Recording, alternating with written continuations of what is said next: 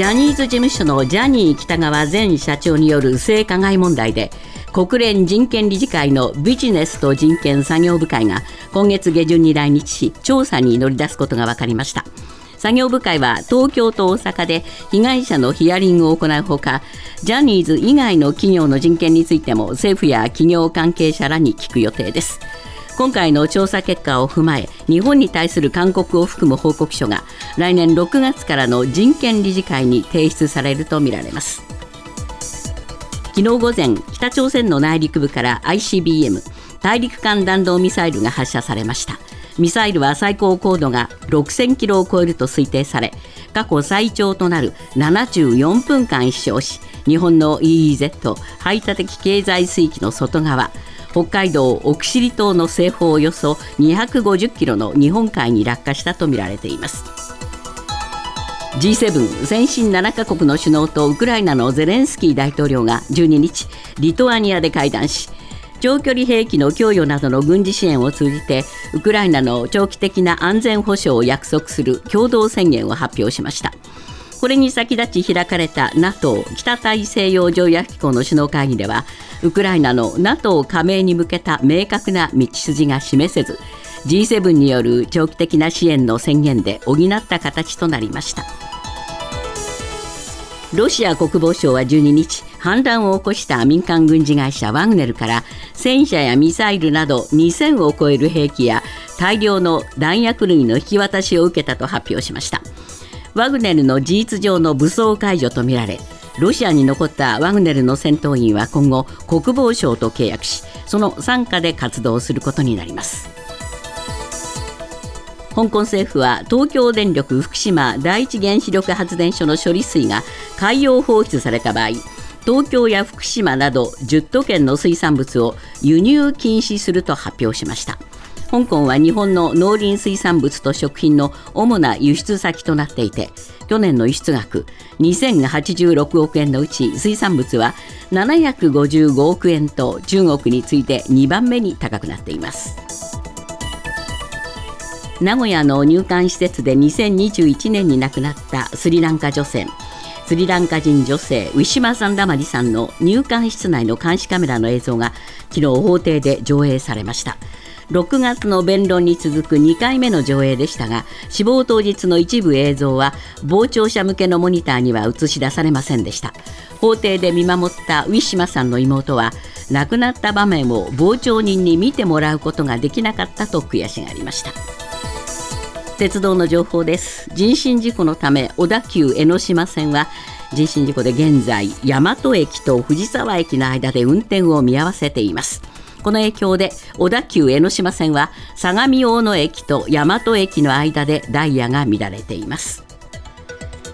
今朝のニューヨーク株式市場為替はアメリカの6月の消費者物価指数が市場予想を下回ったことから利上げ観測が後退しドルが売られて円高が進みました。ドル円は1ドル138円41銭。ユーロ円は1ユーロ154円07銭で推移しています。ダウ平均は86ドル01セント高の3万4347ドル43セント。ナスダックは158.26ポイント上昇し1万3918.96ポイントで取引を終えました。続いてスポーツです。昨日のプロ野球6試合の結果です。セ・リーグ阪神対 d n a は阪神が5対4でサヨナラ勝ち。3連勝としました。巨人対広島は広島が2対0でヤクルト対中日はヤクルトが8対5でそれぞれ勝ちました。パ・リーグオリックス対ロッテはロッテが5対3で勝ちロッテ先発の佐々木朗希投手が7勝目を挙げました。日本ハム対楽天は楽天が4対3でソフトバンク対西武は西武が4対2でそれぞれ勝っています。ニュースズームアップ。リトアニアで開かれていた NATO 首脳会議が12日2日間の日程を終え閉幕しました。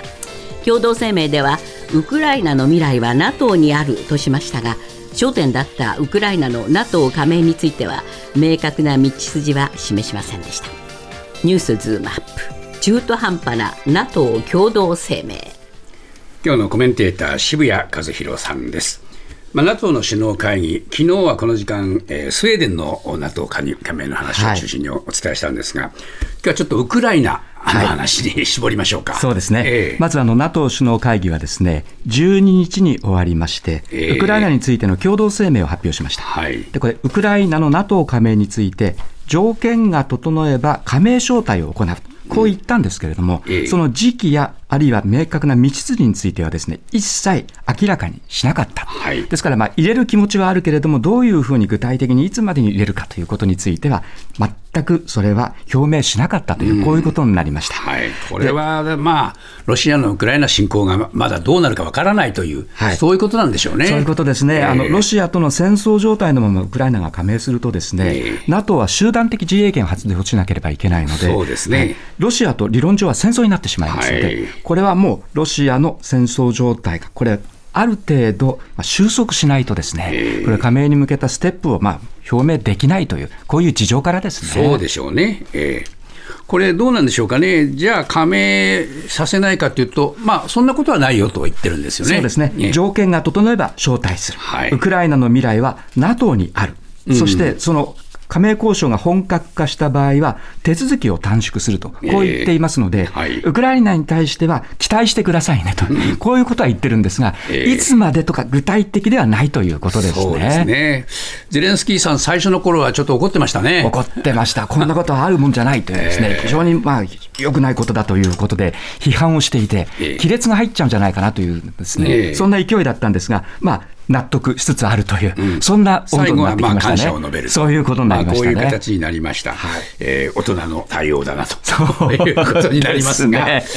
まあどうなんでしょうか、やっぱりアメリカやドイツが結構慎重だったようですね。そういうことなんですね。えー、戦争状態でウクライナが加盟すると、まあ、加盟国への武力攻撃をすべての加盟国への攻撃とみなすというですね、この NATO の第5条で集団的自衛権を発動しなきゃいけない。はい、そんな時にですね、アメリカがやっぱりこれ中軸でいろいろとやらなきゃいけないので、はい、そうはしたくないというアメリカの本音ですね、えー、そうですね。さらにはドイツもですね非常に慎重で、結局は戦争状態が解消された後に、ウクライナの加盟手続きに具体的に入っていこうというですね、えー、そういう方向でまとまったということですね。そうですね。で NATO ウクライナ理事会っていうのが創設されて、初会合も開かれました、はい、そうですね、えー、NATO はですねウクライナとの協議の枠組みやこれまでの委員会だったんです、えー、これを理事会に格上げしました、はい、ですので、ウクライナの立場を現時点でも加盟国により近づけた。ということで、えー、これが限界ですかね。そういうことですね、えー、NATO のストレベンベルク事務総長は、ウクライナは大きく NATO に近づいたとこう言ってますけど、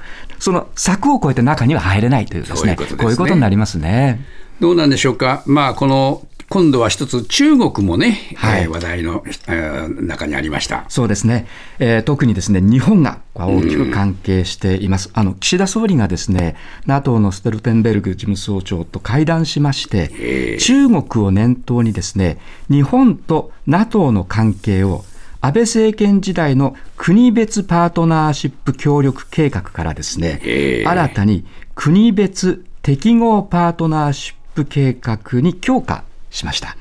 で、協力分野をですね、9分野から今回は16分野に増やしまして、具体的にはあのサイバー攻撃への共同対処とかですね、はい、情報への共同対処、これを日本と NATO でやっていこうと、こういうものです。ですから、まあ、中国包囲網を NATO とともに強化したいという日本の思惑が、まあ、NATO と一致したということなんですが、すが。ただですね、東京に NATO の連絡事務局を置くということをですね、今回検討して承認する予定だったんですけれども、これは流れました。反対も結構ありましたね。フランスのマクロン政権が反対してました。えー、それからドイツのですね、ショルツ政権も中国との経済関係を重視しているので、えー、消極的でした。はい、ですから中国の軍事力拡大に対しては包囲網を築くけれども、うん、しかし日本との距離もですね、えー、やっぱり微妙にやっぱり保っておこうという、こういうことですね。まあそうですね。経済問題がやっぱりどうしても引っかかりますから、はいえー、そう簡単にはいかない、一枚岩にはなれないと。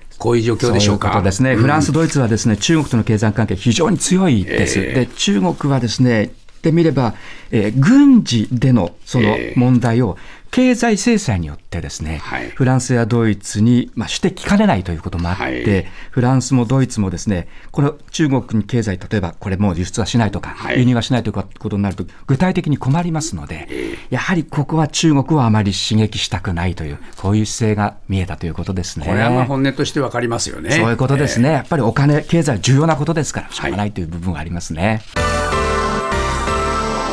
ニュースズームアップ。北海道の学校でコロナによる学校閉鎖学級閉鎖が相次いでいます。また感染者が増えている沖縄では医療体制の逼迫が深刻な状態に近づいています。ニュースズームアップ。北海道でコロナ増加。沖縄では医療体制がピンチ。久しぶりにコロナの話をね、この番組で取り上げるんですが、北と南で大変なことになってますね。そうなんですね、ええ。まず北海道ではですねコロナにある学校閉鎖、学級閉鎖が相次いでいます。はい。えー北海道教育委員会によると札幌市の高校で50人以上の生徒がコロナに感染しました。おー。で風邪のような症状を訴えている生徒を含めると100人以上に上るということで、この学校この高校はですね一昨日学校閉鎖になりました。学級じゃなくて学校閉鎖なんですね。学校全体なんですね、はいで札幌市の別の高校でも50人以上の生徒が感染して一昨日学校閉鎖となりました、はい。さらに北海道南部の高校でも全校生徒55人のうち十数人のコロナへの感染が確認されています。ええ。で道内の学校閉鎖、学級閉鎖はですね、昨日までに11校に達しました。まあじわじわじわじわ増えてるということですね。なんでこんなにいきなり増え出しましたかね。多くの高校で先週末にですね学園祭が行われていて、はいこれでクラスターが発生したというこの可能性が非常に濃厚ですでええで特に最近ではもう学校ではマスクをしないというですね、ケースが目立ちますので、ええ一気に広がった可能性があるということですね。一方、沖縄はどうなんでしょうか。はい、感染者が増えていてでそれによる医療提供体制の逼迫が深刻化しています。はいあの昨日時点の入院者数は935人でした。ええでこれは2022年8月の第7波で記録した過去最多の1166人にも迫ってきています。ああそうですはね。い、かなり危険、き深刻な水準ですねうん。で、しかもですね、5類に移行した後で、自治体による入院調整がなくなったので、はい一部の大規模病院に患者が集中するという事態も起きています。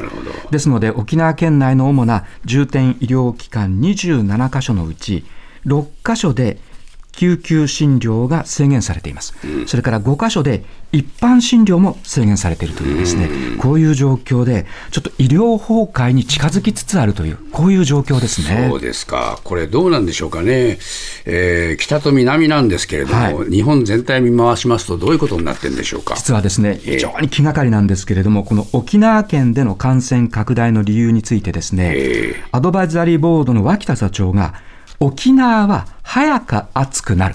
もう5月ぐらいからですねねええエアコンを使い始める。これが大きいという理由を挙げています。ええ気温が高くなってエアコンを使うと、もう空調のために部屋など密閉します。うんで、そこに人が集まるので感染が広がりやすくなるということです。で、遅れて今全国的にどんどん暑くなっています。昨日ね、八王子大変なことだったもんね。39.1度そうですよねえどうも場所によって40度超えたんじゃないかあと。で、埼玉市もですね、38.5度。ええ東京練馬38.6度。え東京都心37.5度ということで、もう本当にとんでもない暑さになっていまして、ええですので、もうエアコンをどんどん使うようになって密閉空間に人が集まるというですね、こういう状況が出てきているんですね。ね。で、さらに昨日都内で40人以上が熱中症で救急搬送されました。はい。で、コロナの患者も同時に増えているので、ええ救急ではですね、熱中症の疑いがある人でも、体温が38度以上ある場合は、防護服で対応しています。おーそうですかまあ症状が似ているということもですね、そうですね医療機関の逼迫にまあええつながっているということですね。そうですねはい。ですので、沖縄がこれから全県状況をですね、先取りしているという、こういう可能性はあるということですね。東京もね、気をつけなきゃいけない状況になってきましたですね。昨日午前に北朝鮮が発射したミサイルについて防衛省は ICBM 大陸間弾道ミサイル級1発が発射されたと発表しました飛行時間は過去最長のおよそ74分で日本の EEZ の外に落下したと推定されます。ニュースズームアップ。北朝鮮が早期に撃つとしていたものはこれなのか？えーまあ、飛行時間も結構長かったんですね、はい、過去最長の74分でした、えーはい、でこれまでで最も長かったのは去年3月24日の71分。ですから、超えたんですね。はい、3分伸びました。で、たった3分って言われるかも、思われる方もいらっしゃるかもしれませんけれども、一般的な長距離弾道ミサイルは秒速6キロです。えー、ですので、1分で360キロ伸びます。はあ、ですので、3分長く伸びたわけですから、1000キロ以上ですね。そういうことか、はい、理論的には飛距離を伸ばせるという、こういう計算になりました。はい、で、昨日はあの、平壌近郊から東の方向に発射されて、あの北海道の奥シー島のおよそ210キロの、えー、日本の排他的経済水域に落ちましたので、外にね、あ外に落ちましたので、えー、はい、飛行距離は1000キロほどこう見られていますけれども、えー、えー、角度を変えたりとかですね、はい、ミサイルの重量によっては、1万5000キロを超える可能性があるということです。つまりアメリカ全土が射程に含まれるというですね、えー、こういうような技術を手に入れた可能性があるということです、ね、から、どんどんどんどんまあ技術があ高まっているということを誇示しているわけですよね。そういうことですね。えー、2014年の火星14型は1万キロでした。えー、で火星15型では1万3000キロ、うん、で今回1万5000キロだぞと、こういうことですね。はい、ですので、アメリカに対するまあ牽制球を強めているという、こういうことになりますね。えー、そうですね。どうなんでしょうか、やっぱり先ほどもちょっとご紹介しましたが、はい。えー、こういう資金をですね、えー、サイバー攻撃で集めていると、はい、こういうことなんですよね。そういうことですね。国を挙げてハッカー集団を育てていて、はあ、そうですね、はい、本当に優秀な人をスカウトして国がですね、えー、でもうハッカー集団を育成するための専門大学のようなところに入れて、えー、そこでまあトレーニングをしてですね、はい、それなりの北朝鮮においては高給を支払って、もっぱらハッカーをさせる。で、しかもかなり分業化されていてですね、えー、例えば政府機関などから情報を盗み出すキムスキーのような、もっぱら情報をまあ盗むハッカー集団を作ったり、えー、あるいは外貨獲得のための、先ほどもちょっと申し上げましたが、ラザルスのようなですね、集団を育てたりして、いろいろとやっている。で、その中でこのラザルスがどうも外貨獲得のですね、中心的な役割を占めているというのが見えてきたということですね。えー、これまあ、こういう育成大学に入ると随分得点もあって、はい、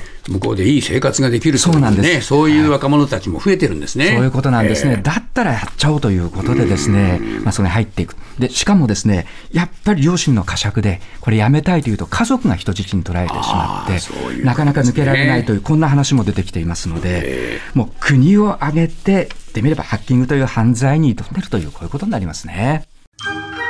ボンジュール三輪明宏です。ポッドキャスト番組美輪明宏のバラ色の人生。配信は毎週日曜日と水曜日です。忘れないでね。忘れないでね。でんでん。